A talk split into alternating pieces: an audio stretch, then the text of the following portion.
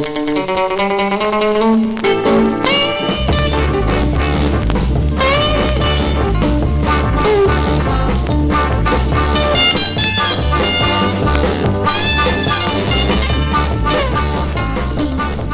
to the Highway High Five podcast, where we scour our vinyl collections to bring you great songs by unknown artists and unknown songs by great artists. I'm Joe. I'm Ryan, and you have found the internet's finest source of Christian music today. So, uh, we're going to talk a little bit more about that as we continue our journey into private press records.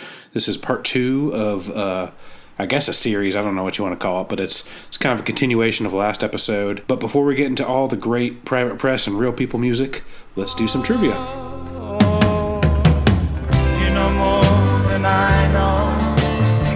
You know Okie dokie, it is my turn to start with trivia, and I have an audio quiz for you, Joe. So, your job is to tell me the name of the artist. If you can, tell me the name of the song. And at the end, I want you to tell me the theme. All right, here we go. Track one. Such a chill.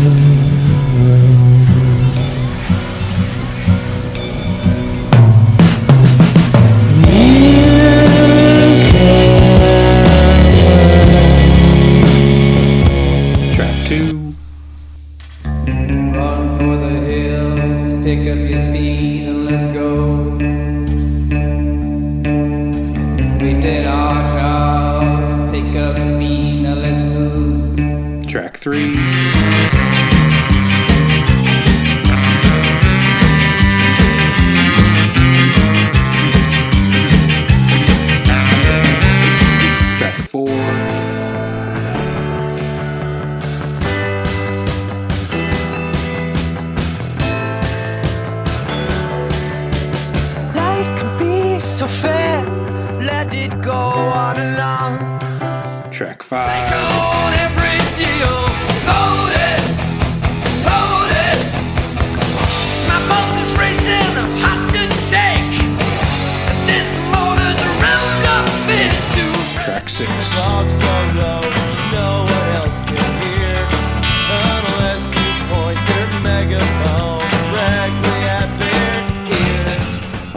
You know any of those?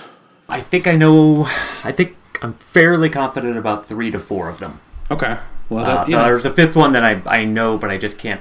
The voice is just kind of. I'm kind of thrown off, so I, I'm not sure which one that is. But I feel okay about it. okay. Well, that's uh, that's pretty lukewarm, but we'll go with it. Yeah, Yeah. yeah. What are you gonna do? Yeah. I'm generally I'm generally not much more than lukewarm. All right. What you got for me? My quiz today is called Amagramophone. Emma Gramophone. Anagramophone. You've really been stepping up with the uh, quiz titles. I've got I've got to try to I've got to try to keep up. If I can't beat you, I might as well come up with a good name. There you go. All right. What you have to do is name the uh, name the artist that I'm going to give you in the form of an anagram. So I'm going to give you the anagram, and you tell me who I who I'm talking about. Holy moly. Do I get to write them down? I guess we don't have time for that. All right, here we go. Nope. I don't- No, you cannot. Okay. So first one is pubescent ringers. Velvet Underground. No. There's no P in Velvet Underground. Do you want to take one more shot, or do you want me to tell you? Rolling Stones? No. I'll give you a hint. All of these are people's names, not band names. Golly, this is tough. Pubescent Yeah. Ringers? Yep. Yep. That's right. Is a good anagram.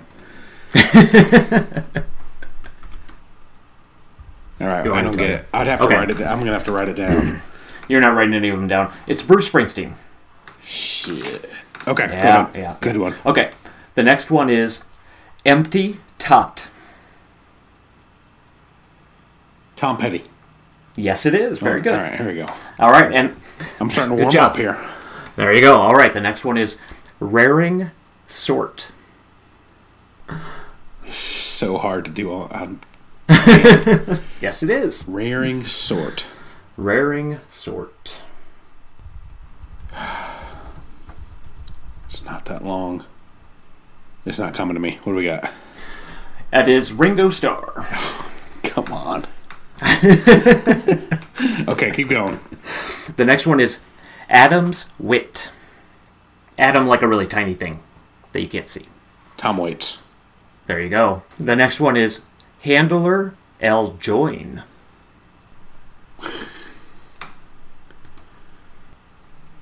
John the Hooker? John Darnielle. Or John oh, Darnielle, Oh, this, depending on. this is crazy. This is madness. You can't do that. All right, go ahead.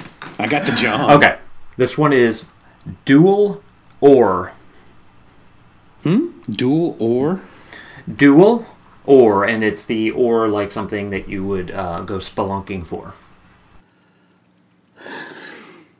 This is madness. It is Lou Reed. Oh, jeez. Okay, and here here is my favorite one. This is the last one. The Bruce Springsteen one has been my favorite one. Oh, this is better. Okay. This one this one is Monarch Hat Ninja. Monarch Hat Ninja. Yep. One, two, three, four. Jonathan Richman. There you go. It's pretty Jonathan good. Richmond. You need to give me clues like that on all of them. Gosh. That would that's also my Bruce Springsteen voice. It would have been the same. I would have got it, maybe. And maybe my, that might also be my Tom Waits voice. I think that the, the, the pronunciation was a little too crisp for uh, Bruce Springsteen. you remember the Ben Stiller impression of him? That would have been. All right. Anyways, uh, wow, great quiz. Um, Yeah, I could have done 20 of those, but well, Uh, you- we'll, we'll you need seem more to be quizzes fit- later. fading fast. So You are going to get the hardest quiz possible next time. It's going to be brutal. That was real fun, though. good. And I think that brings us to turntable talk. Everybody's talking at me. I don't hear a word they're saying. Only the echoes of my mind. All right. So, like I said earlier, we're kind of continuing our private press theme, which uh, I kind of fell into a wormhole within a wormhole as I was starting to uh, research this. And I fell into the weird world of um, what is called as Christian music, or Jesus music, or Jesus people music, or gospel beat. When you when you look for it online, it's usually uh, abbreviated XIAN music. That's that's what you kind of want to look for, and so it's basically um, Christian music, rock music from the late '60s and the '70s, and a lot of it was kind of private press stuff, as we'll talk about in just a second. And so, uh, before you turn off the podcast, hear me out on this because there is some weird and great stuff that that was coming out then. And a lot of the stuff that we've even talked about already with private press has like you know has a we're a christian artist. So um, let's let's kind of talk about how this this uh, musical wave came to be and, and where it got us.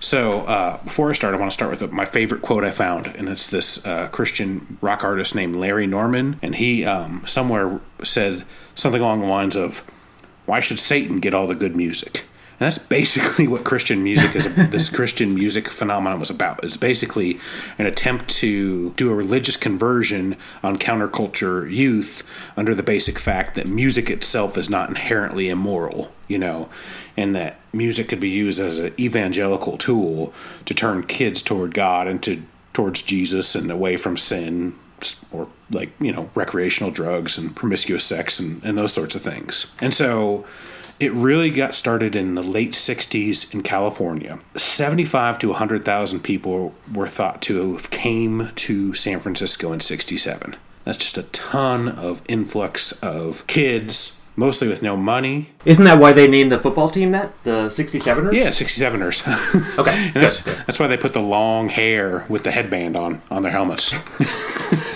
so, yeah, so all these people were flocking to San Francisco in '67, and the streets are just getting flooded with kids who don't have any clothes, money, job, ambition for the most part. You know, they're they're doing drugs and having fun. And uh, at some point, it just got really, really bad. There was just kids on the street. There's a there was kind of a quip where there was that if you come to San Francisco, wear some flowers in your hair, and somebody said, "No, don't wear flowers in hair. Bring clothes and a sleeping bag." And so it's, it's just like all these kids are living there. And at first, the Christian community just just hated it, wanted nothing to do with the the hippies. But there was a few young preachers who saw all these kids as a chance to evangelize a bunch of a bunch of new kids and kind of get them into the faith. And so a couple of them created a coffee shop which was called the Living Room where these hippies could come in and they could get food and warmth and they, they'd be talked to about Jesus. There's just kind of some charismatic preachers who are kind of leading this idea. And they found out it worked. These kids were so hungry and tired and cold, they just wanted a place to hang out. The first year is open, 20, they think 20,000 people came into this little coffee shop called the Living Room. And they, you know, they were listening to the message and, and, they were hanging out and so this model kind of spread throughout churches where they'd open up coffee shops and halfway houses and shelters and hangouts. And they'd bring these counterculture hippies who were listening to you know the beatles and the rolling stones and grateful dead and jefferson airplane and they'd bring them in together and they would talk to them about about Christian ideals, and this became known as the Jesus People movement, and it really caught fire all across the country. One of the big first places uh, was the Calvary Chapel in Costa Mesa. It became a hub and was really one of the first places of worship identified for this. You could call it Jesus freak or Jesus people movement. And what they noticed is that the kids didn't want to listen to traditional gospel songs or hymns. Go figure. A bunch of hippies don't want to listen to a bunch of you know traditional traditional hymns but they loved folk music in particular. And so they started allowing kids to write their own songs and or switching the words to to different sorts of gospel stuff. And they eventually had a house band called love song. And so kids would love to come and watch this band of you know converted hippies play basically christian folk music Eventually, this chapel would spend 2500 to release an album that was called the Everlasting Jesus Music Concert. And it was a big hit uh, around San Francisco. And that Calvary Chapel would eventually become a, a label called Maranatha Music, which I guess is still a pretty decent sized Christian music label today. This idea, even though it started in California, it spread throughout the country and all this all these kids who are listening to tradition or, or listening to modern pop music, these these bands on the radios started writing music and playing different sorts of music and really it, it got on this thing where it was it was kind of cool to be into jesus. It was cool to be a jesus freak. It was cool to be kind of a, a hippie that loved god. Like most things it starts kind of really radical and as it spreads through the country it gets less and less radical and becomes kind of more modernized. So as to, to kind of re- relay this all back to the private press thing as this became popular um, lots of kids were wanting to make these these albums the traditional churches really, really did not like it, but it caught on with a lot of people. And I mean, I think they were thinking, well, if these kids are going to be, you know, listening to this horrible music anyways, we might as well, you know, let them listen to Christian music. As this was going on, lots of kids want to do this, and the vanity presses were at their height in the early 70s. So they started making these records by the tons, and they were often paid for by individuals or small churches or youth groups. And they tended to be kind of saccharine acoustic guitar poppy folk you know just just what you would imagine like sunday school stuff. But there just like with private press there's a crazy range of weirdos making this music. And so you have everything from like super hard acid acid rock psych to british renaissance festival folk you know all about jesus stuff and then all in these very small batches that were very regional or localized maybe pressed a hundred couple hundred records it peaked the whole jesus freak jesus music thing peaked uh, about 72 they had a christian woodstock in dallas Texas, uh, called Explo uh, 72 concert, where they Not Godstock. yeah, yeah. so, and they had a bunch of the you know Jesus freak type music um, played with like, and they also had like Johnny Cash and Kris Kristofferson and some of the more like bigger name pop stars who who would do Christian music. They had a hundred thousand people at that concert, so it was a huge, huge concert. They didn't call them concert goers; they called them delegates. Which I thought was kind of, kind of cool. Uh, so, a couple things tended to, to curb the popularity. One is cults were using a lot of the same techniques as far as evangelizing, like street people, as particularly the uh, the Children of God cult was very similar, where they had kind of a bunch of hippie looking uh, hippie looking kids out on street corners asking for money, playing songs, and then you know stealing away kids from their families or whatever. And the other thing is, uh, which happened with the private press, tapes become more popular, so there wasn't as many like vanity record presses. But the big thing that happened is it changed church to be so much more casual and contemporary that what really happened is this kind of crazy, edgy, sometimes Christian music switched into what we now think of as contemporary Christian music, which is pretty much horrible. I mean, I'm sure there's some good stuff, but it's what you think of just the the music you would not want to listen to. And if you think about some of the like mega churches and the real casual churches, a lot of that comes back from that Jesus People movement. So, anyways, to get back to the records, there is one guy who's considered kind of like the Paul Major of uh, of Christian music. it's this guy named Ken Scott, and he wrote a book called Archivist. Uh, it's currently in its fourth edition, and he reviews over 3,200 Christian records, um, mostly from the late 60s to the early 80s. So, very much of this Jesus People movement time. And he's got all sorts of crazy styles represented in there. There's like specific stuff for like Catholic folk, there's Christian real people albums, there's like electric gospel, Christian acid folk psych. I mean, just really crazy stuff. His reviews are great, and he seems like a real reasonable person as far as like what people could possibly listen to, because a, a, a vast majority of it's just really forgettable. But he he reviews them, and, and he kind of just like Paul Major and some of the books we talked about last week. We'll kind of go through which ones are valuable, which ones are rare, what's the backstory. So it's a that's a great asset if you're you know kind of looking for to get into the collecting these sorts of records. Some of the biggest private press records are basically christian albums. If you think about like dr hooker that's basically a christian christian record. I mean he's dressed like jesus on the cover. Bob desper sixth station even perry leopold sometimes is considered uh, jesus people music. So a lot of these big private press records i know they're not big but you know big in the private press world what we're talking about are considered that. The majority of it's not worth listening to, but some of it is amazing. And as Joe and I kind of continue to do this, we keep finding weird stuff. Uh, with all that, I'm going to uh, play you some clips of songs, and I've got a couple songs. I'll play you the full song at the end, but I want to play you some clips of songs and talk about some of my favorite uh, Christian music that we've discovered. So here we go.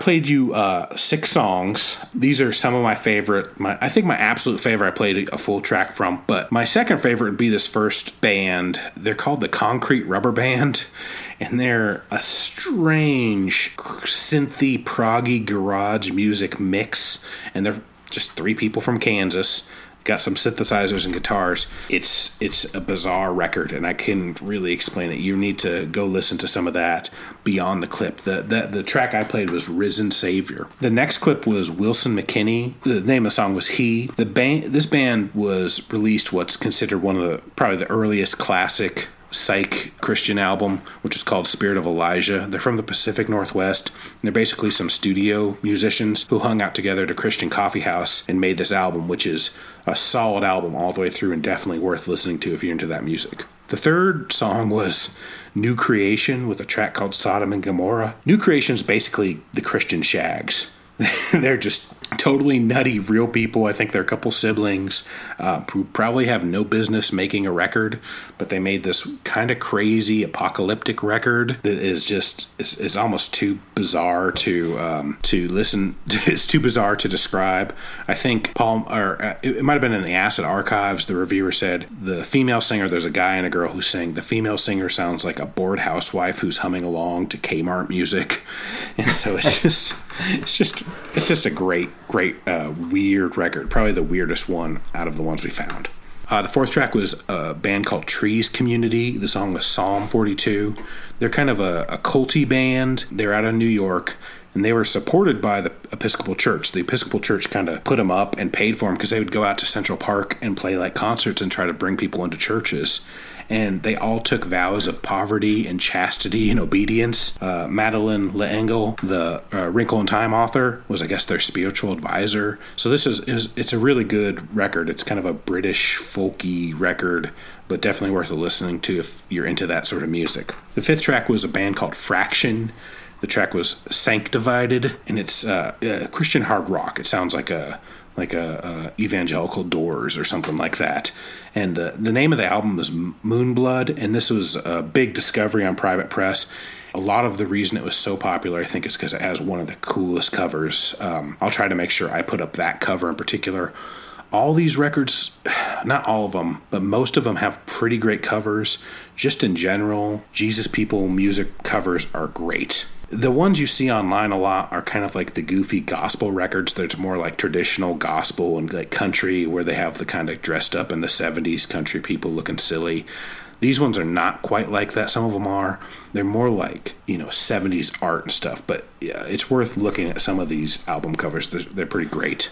Yeah, it seems like for the most part, what you see people posting online for like goofy pictures would be like three guys in suits pointing up to the sky, and it'll be some weird title like "Let Jesus Touch My Butt" or something. you Yeah, know, it's something like that. Some euphemism is- or something strange. this is this is kind of a different music in general because it's more like rock. That would be just like kind of. I think they probably there's a little bit of crossover between them. Like I can go to my Goodwill or my local shop and find a hundred of those kind of goofy country records.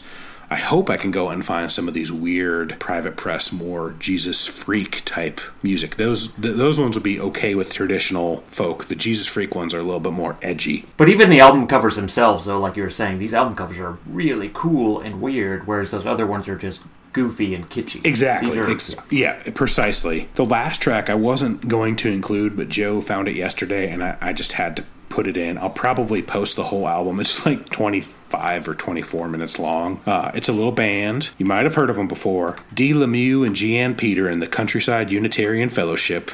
And the name of the album is Hey Jesus Christ, Welcome to This World. It's a nativity rock opera. It's a rock opera about the, you know, Jesus' birth. It is amazing. Uh, But it's not even it's not even about his birth. The entire opera is about them trying to find a place for her to give birth. Like that's it. They don't actually get it's just it's like the there's no 20 room minutes. at the inn. they do spend amazing. the the vast majority of the time is the conflict between the innkeeper and Joseph. um, and I, I was playing I was playing this for my wife.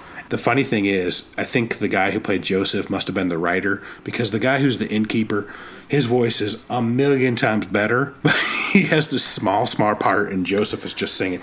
It is But he put so much into it. Like that Oh my guy. gosh. His voice isn't isn't technically very good, but it's these guys are really they believe this, and it's really impressive. It's all all these records, and I probably have not stated this enough. They are super sincere, and they are super. uh, People put a lot into them. Production value, and you know all that stuff. You can kind of argue, but the the people care a lot about it, and it comes through in a lot of these records. Now, I will say that one, it might be the most sincere record I've ever heard. It's like it's like he went to Jesus Christ Superstar, like he went to the Broadway show, and then decided he could do it better, and then Yeah, went was- back to his church. He went there and watched it, and he said, "Fuck this! I got this." So- he said, "Well, that covered the death and the resurrection. I'm coming back for the birth." Let's go for a prequel. and I think we found this because Paul Major called it his favorite Christian record. Is that right? Yeah, I think or one of his he- favorites. One of his, I think he may have said it was his favorite. In an interview that was on in that Enjoy the Experience book, he talks quite a bit about that record. And as soon as I read that, I had to find it and send it over to you right away. It's Yeah, it's great. it's it's great. And so I've I've spent a lot of hours kind of collecting these and making mixes. In general, I don't think they're as good as most of the just regular private press records you hear. But some of them are as good as anything. And so um, I'm going to save my, my favorite one for the full song, but I'll talk about that later. But a lot of these are, are in the books that Joe mentioned last time uh, the Acid Archives and Enjoy the Experience and the Feel the Music. But again, our Archivist by Ken Scott is the one that focuses specifically on the, the Christian music.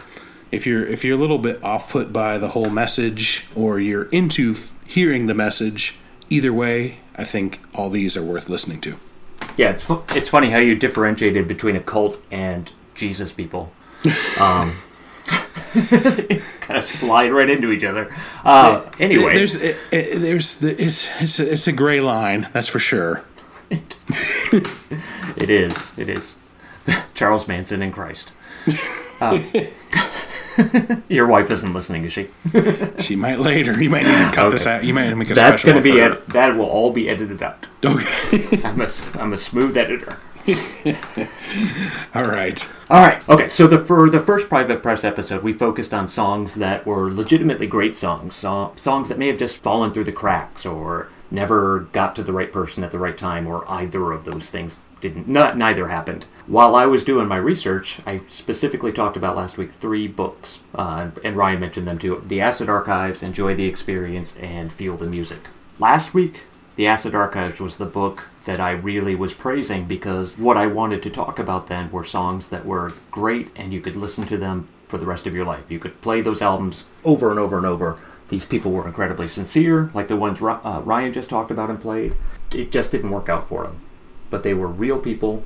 Um, as we've said over and over again, it's just a perfect phrase for them. They are they put so much of themselves into these songs. For this episode, the book that I would focus on, that I focused on for this one, was the Enjoy the Experience book. So they also truly appreciate all of the music, but what they focus on are very, very good songs by more eccentric people. and these are the kinds of songs that you'll just absolutely fall in love with these songs. They're great, but you're not going to listen to them again. So, or not very often.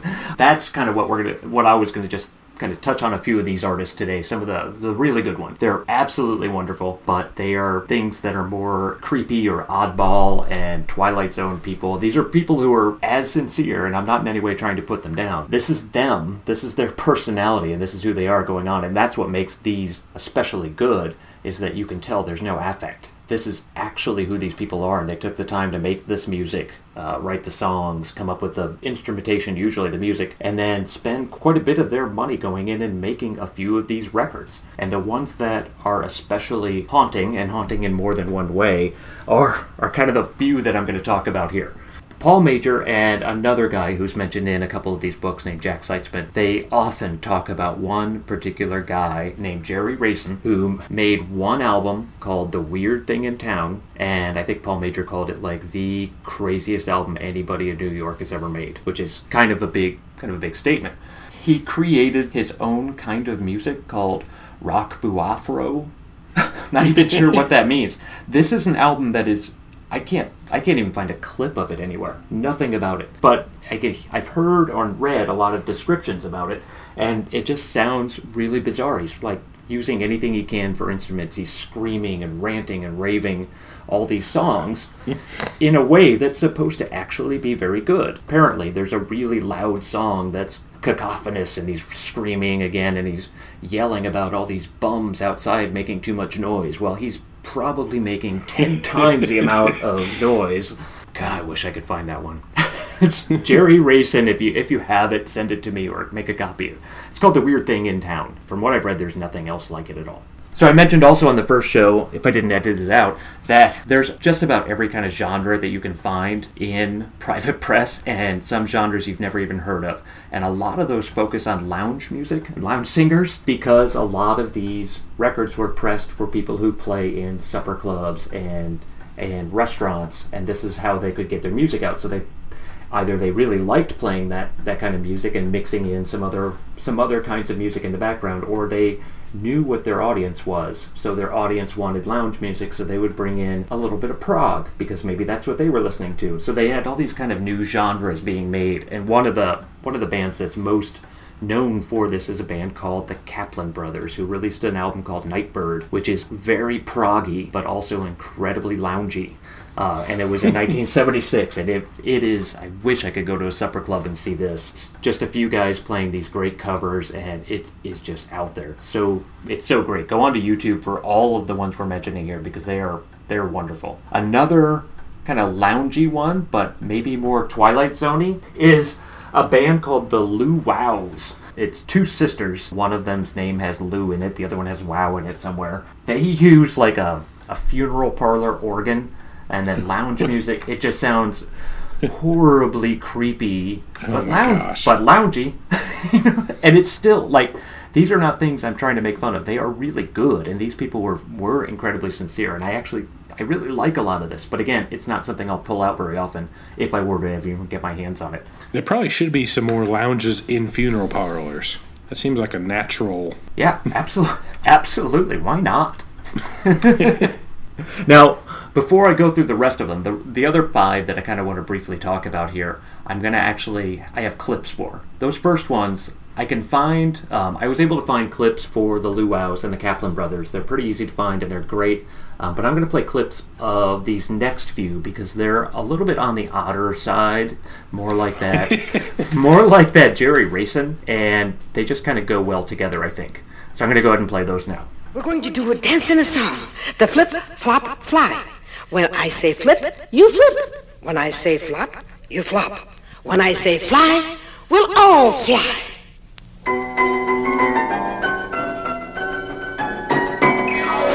Flip flop fly, flip flop fly. You flip, I'll flop, we'll both fly. Flip flop fly, now you're my guy. Now let's all try to do the flip flop fly. I go man go.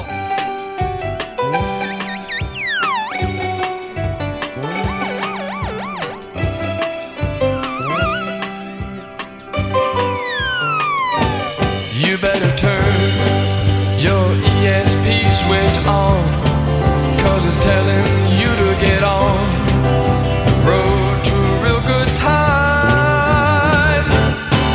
There's someone Go tiptoe through the wolf bane, through the wolf bane.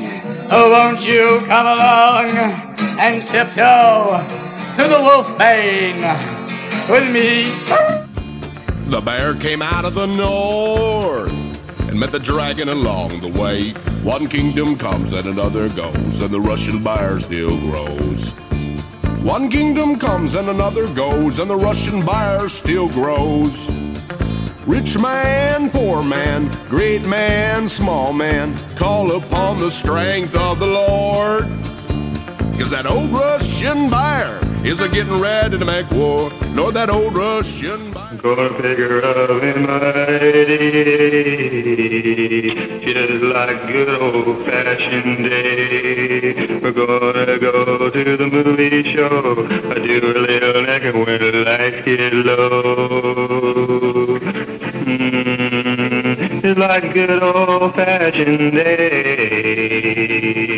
Better not be late.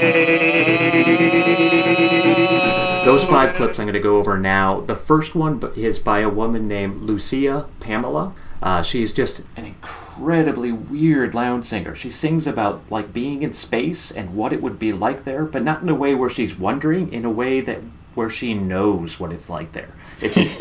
She's she's been there and she's uh, knowledgeable, and it's it's a little scary, but it's also still really good. Uh, the second and that song uh, was called. If you didn't if you didn't catch the title, that song was called "Flip Flop Fly." The second clip you heard was by a guy named uh, was from a guy named Michael Farnetti, and off of his album "Good Morning Kisses." It's another one that's very hard to find an original. I don't know if anybody could even possibly buy one now at this point. Collectors would have them and keep them, but it was reissued, as I just found out from some guy sitting across from me on is it Companion Records? Is that what you said? Yeah. Okay. Uh, so you can go to Discogs and you can find a copy of it, or you can go to their website and get it. This guy's another loungy type guy, but he's super, super happy. It's just kind of a disco-y. He's just like this super happy guy, skipping his way through the the disco days of the late '70s, and he's he's just loves everything. He's never done drugs. He doesn't drink. He's just he wears rhinestones, and his songs are really fun. It's good to listen to. It's almost got like a yacht rock disco type thing. It's like it's like a precursor of the of the free and easy '80s or something. yeah. Very good. Uh, the the third clip was by a guy named Robbie the Werewolf. This is actually from one of the earliest private pressings that people know of. It's a very early one from 1964, and the album that he did this was called uh, is from At the Whaleback, and the song is called Tiptoe Through the Wolfbane. This guy is more has more of an affect than the others, though he also is sort of he's just a weird dude too. So he's sort of like a, a hep cat. Uh, like Maynard G. Krebs combined with Teen Wolf. He does this in full garb. He's got this big beard and pretends on stage that he is a werewolf. And the album cover is one of the best album covers I've ever seen. We should post a, a picture of all of these. They're all really good. Mhm. Uh, the fourth track is by a band named the Carillions. Uh, the song is called uh, Russian Bear. The guy who wrote the song is named Marlon Wallace, and this guy is absolutely insane. He might actually be a maniac. He is crazy. Um, I sort of feel bad for him because he has issues, but we got the music. Some of his songs are very religious. A lot of his songs are anti-communist songs. He's got songs about dinosaurs. He's got songs about abominable snowmen, going to space, of course, who doesn't? He is just on the edge of being absolutely bonkers. And he's got a lot of releases, and they're all very, very good, but I wouldn't ever want to be within 100 yards of him. and then the fifth clip was by a guy named Jerry Solomon, who comes up quite a bit when you're looking around at these private press records. He's he is someone that's kind of on the border between the last episode being good songs that you could listen to a lot, and this episode where I think these are great songs, but I won't listen to as often. He is an absolutely genuine eccentric. There's just nothing fake about this guy. This is exactly who he is. He's a he's a weird guy, but uh, he was also supposedly he's incredibly lovable, very kind, affable dude. Uh, his albums usually had like hand drawn covers. Also, again, nearly impossible to find. I didn't see anything about them them being reissued. Did you? Mm-mm. Okay, I, I haven't seen Okay. anything about it. Generally, his songs seem to deal with nostalgia. Like he's really big into the 50s, kind of this fake Donna Reed 50s. So his songs are about acting chivalrous in the 50s, going on your first date. And the song that I played was called Good Old Fashioned Date. Uh, they're just, he sings songs about not being able to fit in anymore in this modern world. Just isn't his thing. The album that this is from is called Past the 20th Century. It looks like he has other albums, but I can't find much evidence as far as uh, what might be on them and what they sound like. His singing style is Mhm. really weird. It's like Leonard Cohen swallowed a didgeridoo. Like, it is just so strange, but it's also sort of him hypnotic. That is one of the ones that I will probably listen to quite a bit, and the only one of these that I'll probably listen to a lot. I'll listen to all of these a few times over the next few months because I'm absolutely obsessed with these private press records. Uh, but this one I'll probably listen to. I will continue to listen to after I find my next obsession. He he he does skirt that line between so weird and so good, and this the singing in particular is great. I don't want to like use David Lynch as a in general as something that we talk about, but I think David Lynch wants to be this guy in his musical approach as far as like the reverb he uses in his voice and it's like nothing I've ever heard. He has a song on that Feel the Music compilation too that Paul Major did with that book. I think it's called Denied. They're, very pretty songs. Like they're not. I mean, they're pretty. They're they're nice. They're pleasant, but they are bizarre. Beyond those five and those five clips and the first few guys I talked about, there's one guy that comes up over and over and over again, and his name is Peter Peter Grudzien. The album that most people talk about is called Unicorn, and it's from 1974. That has been reissued as well on Subliminal Sounds on LP and in 2007 and then 2006 on a label called Radioactive. So it's not too difficult to find. It's really weird too. This guy seems pretty great. He's got some really cool songs. They are strange. One description that Paul Major had for Peter Grudzien is Johnny Cash and Gandalf the Grey drop acid and meet under the altar to discuss religion while performing weird sex acts. That's what he sounds like, and he is unbelievable. If you get a chance to hear any of his stuff, um, at first when you hear it, you're going to think it's a novelty album, and then it's going to sort of seep in, and you're going to realize it's a good album too. I know we're like going through a million artists, but if you find one song that becomes like one of your new favorite songs, that's exactly what this podcast is about. Like, and it's just been so. These two episodes have been so fun for Joe and I because every day we're po- pu- pushing something back and forth to each other. Like, have you heard this?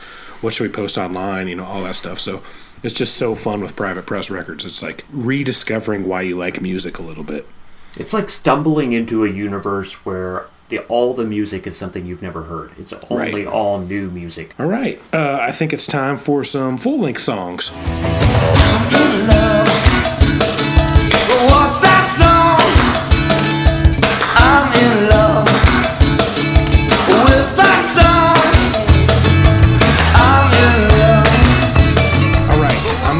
The first song, and of course, I'm going to have to give you a uh, a Christian Christian rock song here. This is probably, and Joe can back me up on this. This is probably the best regarded Christian psych album there is.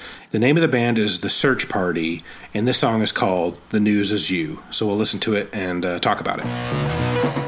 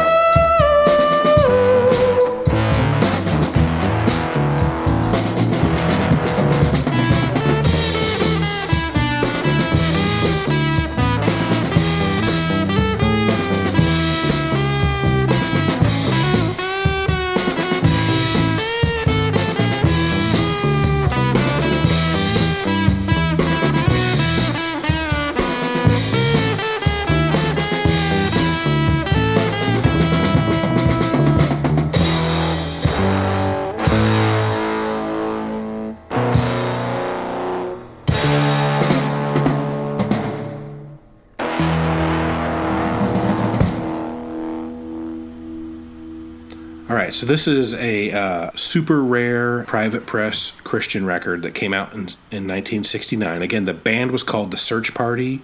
The song is The News Is You, and it's on an album called Montgomery Chapel. That, like I said, it came out in 69 on Century Records. This is kind of one of those holy grail records that people kind of look for original copies. It's sort of hard to describe because, in a lot of ways, to me, it sounds like two records. There's this weird, moody, ethereal, haunting vocals um, with some real downer, loner folk type lyrics.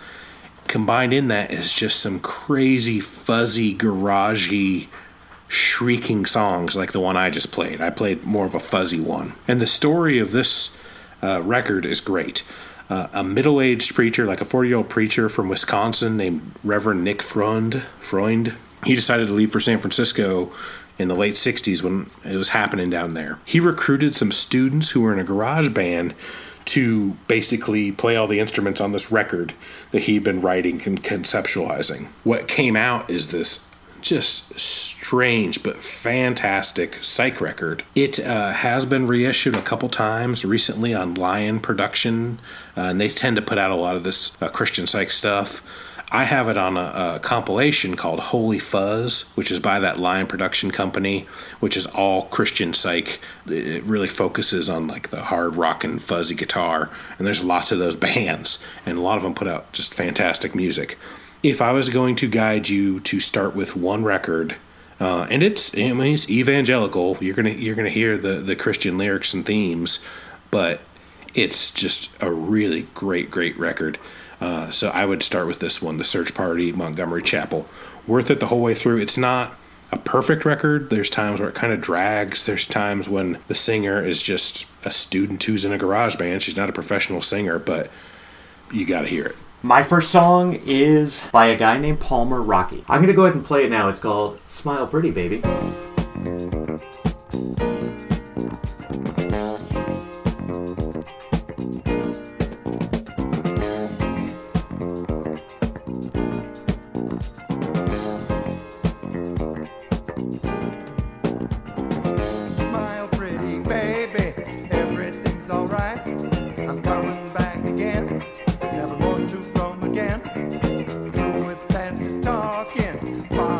Far, away.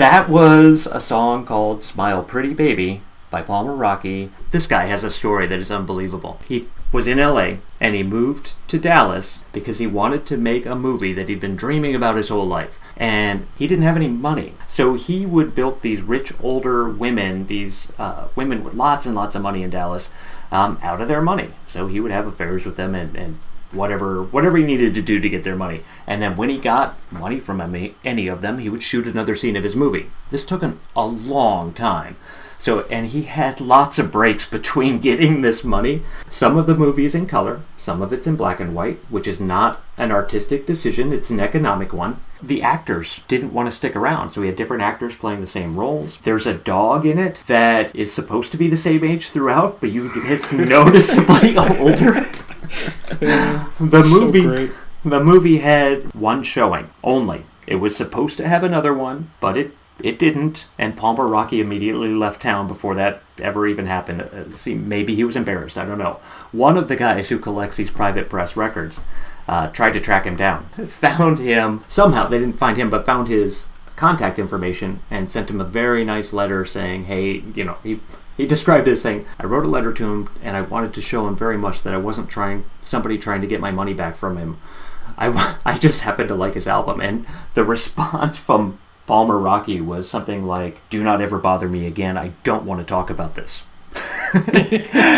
and then at the bottom of that was his address and phone number. if you don't want to talk about it. oh man, this guy is this guy is so great. He's got lounge music in it, rockabilly, he croons. He's he's clearly never sung a note in his life, but this is the soundtrack to that movie that nobody will ever see. The movie, by the way, I don't think I even mentioned the title. It's called Scarlet Love. That was my first song. My second song is a little bit more upbeat, and it's another, this one is another song that I can actually listen to quite a bit, though it is um, also a little bit goofy. It's by a guy named Lee Shot Williams. He was a Chicago guy who put out a lot of singles in the 50s and 60s, or 60s, sorry, 60s and early 70s. And in 1977, he put out his first LP, and the name of the LP is Country Disco. And this song is called Me and My Woman.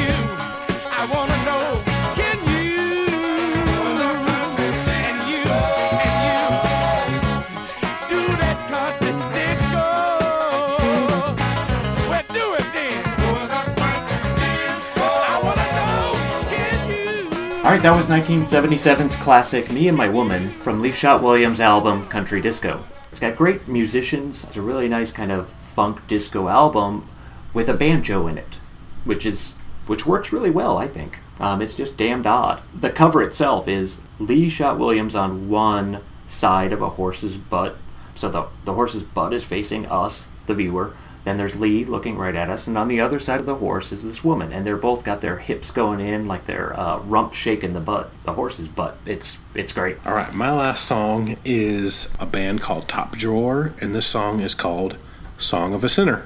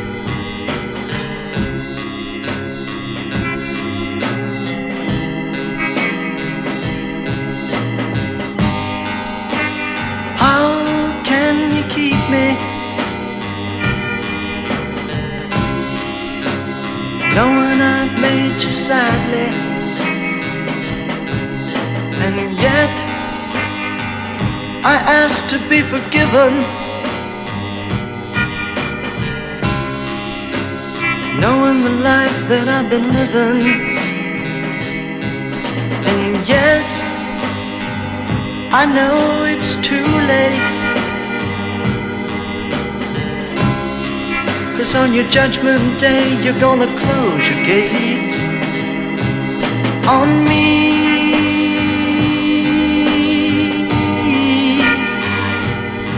On me. On me.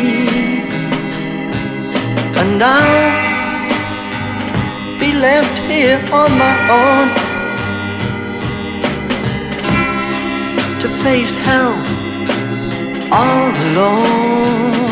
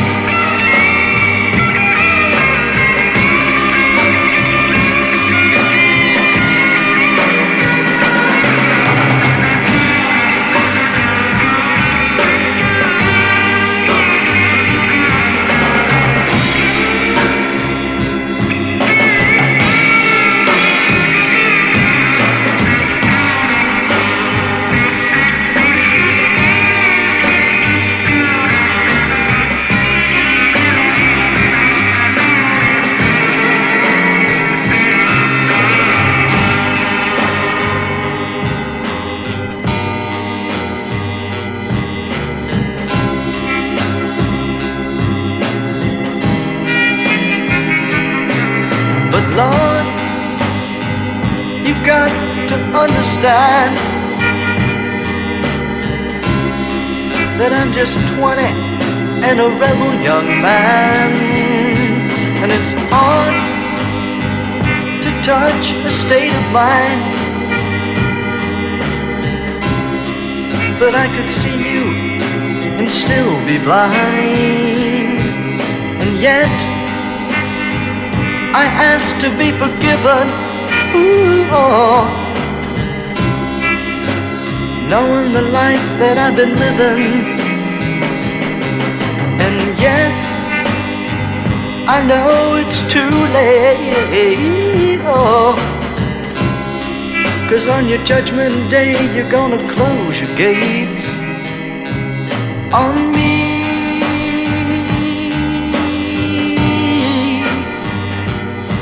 On me,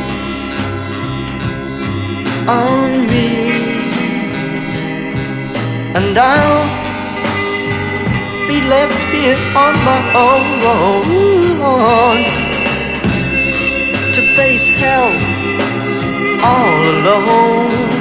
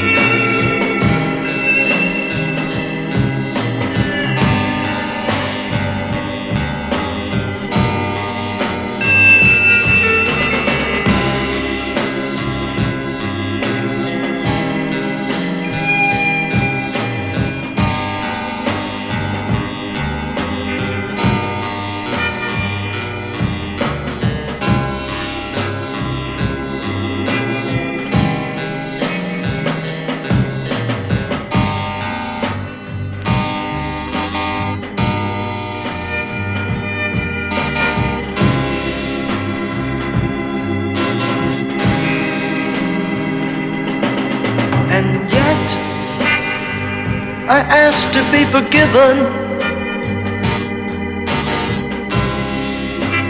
Knowing the life that I've been living,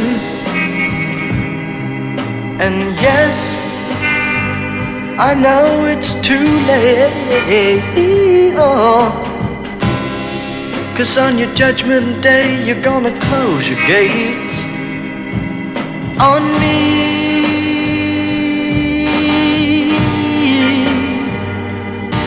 On me, on me, and I'll be left here on my own to face hell all alone. All right, that was Song of a Sinner. Uh, the band is Top Drawer, and that is from a private press record called Solid Oak that was released on Wishbone Wishbone Records 1969. No E on that bone. This is not a Christian band, but this song is one of the greatest Christian style songs there is. It's just such a cool song, oscillating organ and the creepy drum beat and heavy fuzz and this guy sort of pleading to God to not send him to hell, even though, yeah, I'm probably going to go to hell anyway. Anyways, it's just a fantastic song. That album, Solid Oak, was one of the early, early private press records that people caught on to and wanted to collect. And it was it is a big deal. There's not a ton known about the band. It was recorded in Kentucky at Fulton Recording Studio. And it was just, you know, sort of like uh, D.R. Hooker, one of those. It kind of caught on fire with collectors early on, you know, people who were in the know, and people kind of tried to find copies of them. There's not a lot of copies around. It got a little bit more popular because it got reissued by Akarma Records, which you talked about last time in, in 1980. I have the song on this amazing comp called Forge Your Own Chains, Heavy Psych Ballads and Dirges from 1968 to 1974. Really great compilation, has a lot of these t- private press records. I kind of looked to see how much an original copy of this would be.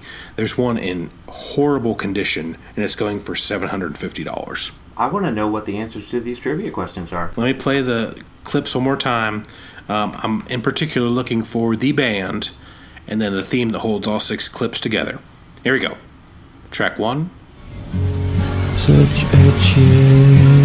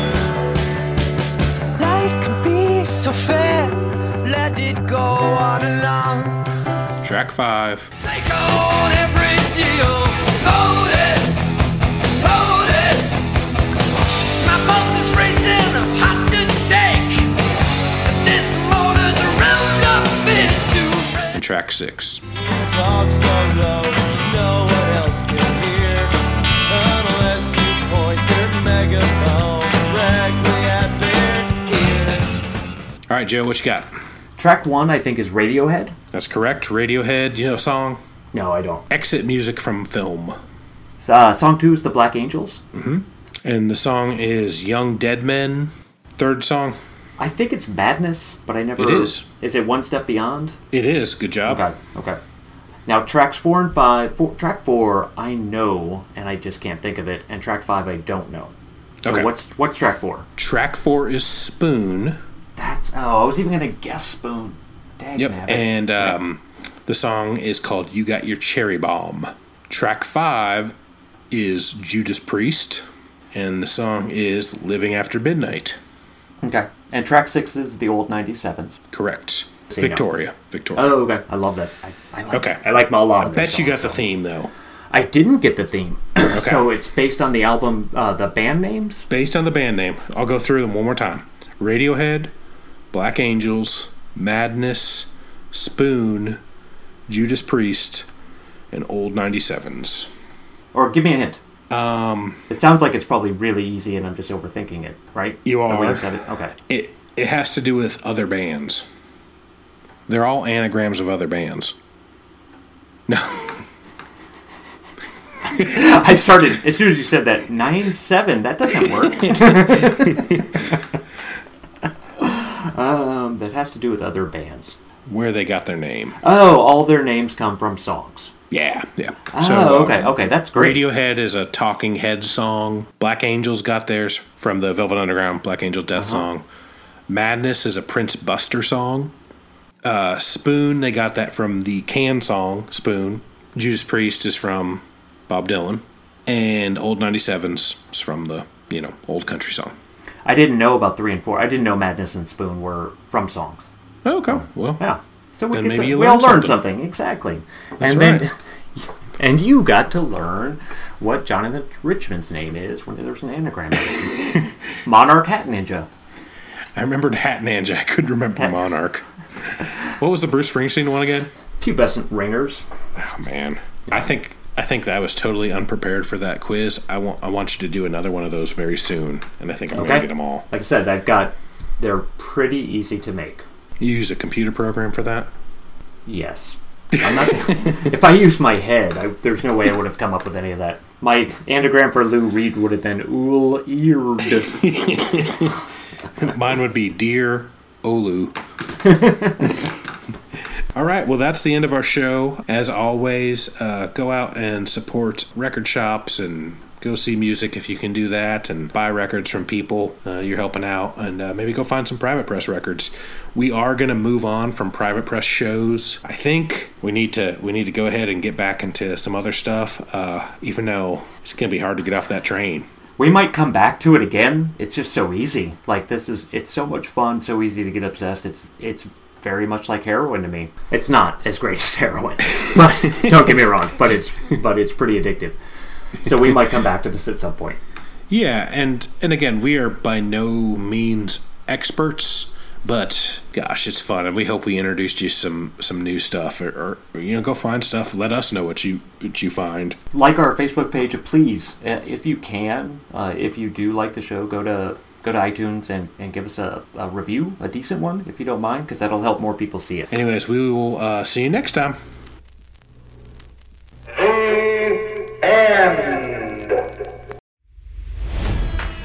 It's NFL draft season, and that means it's time to start thinking about fantasy football.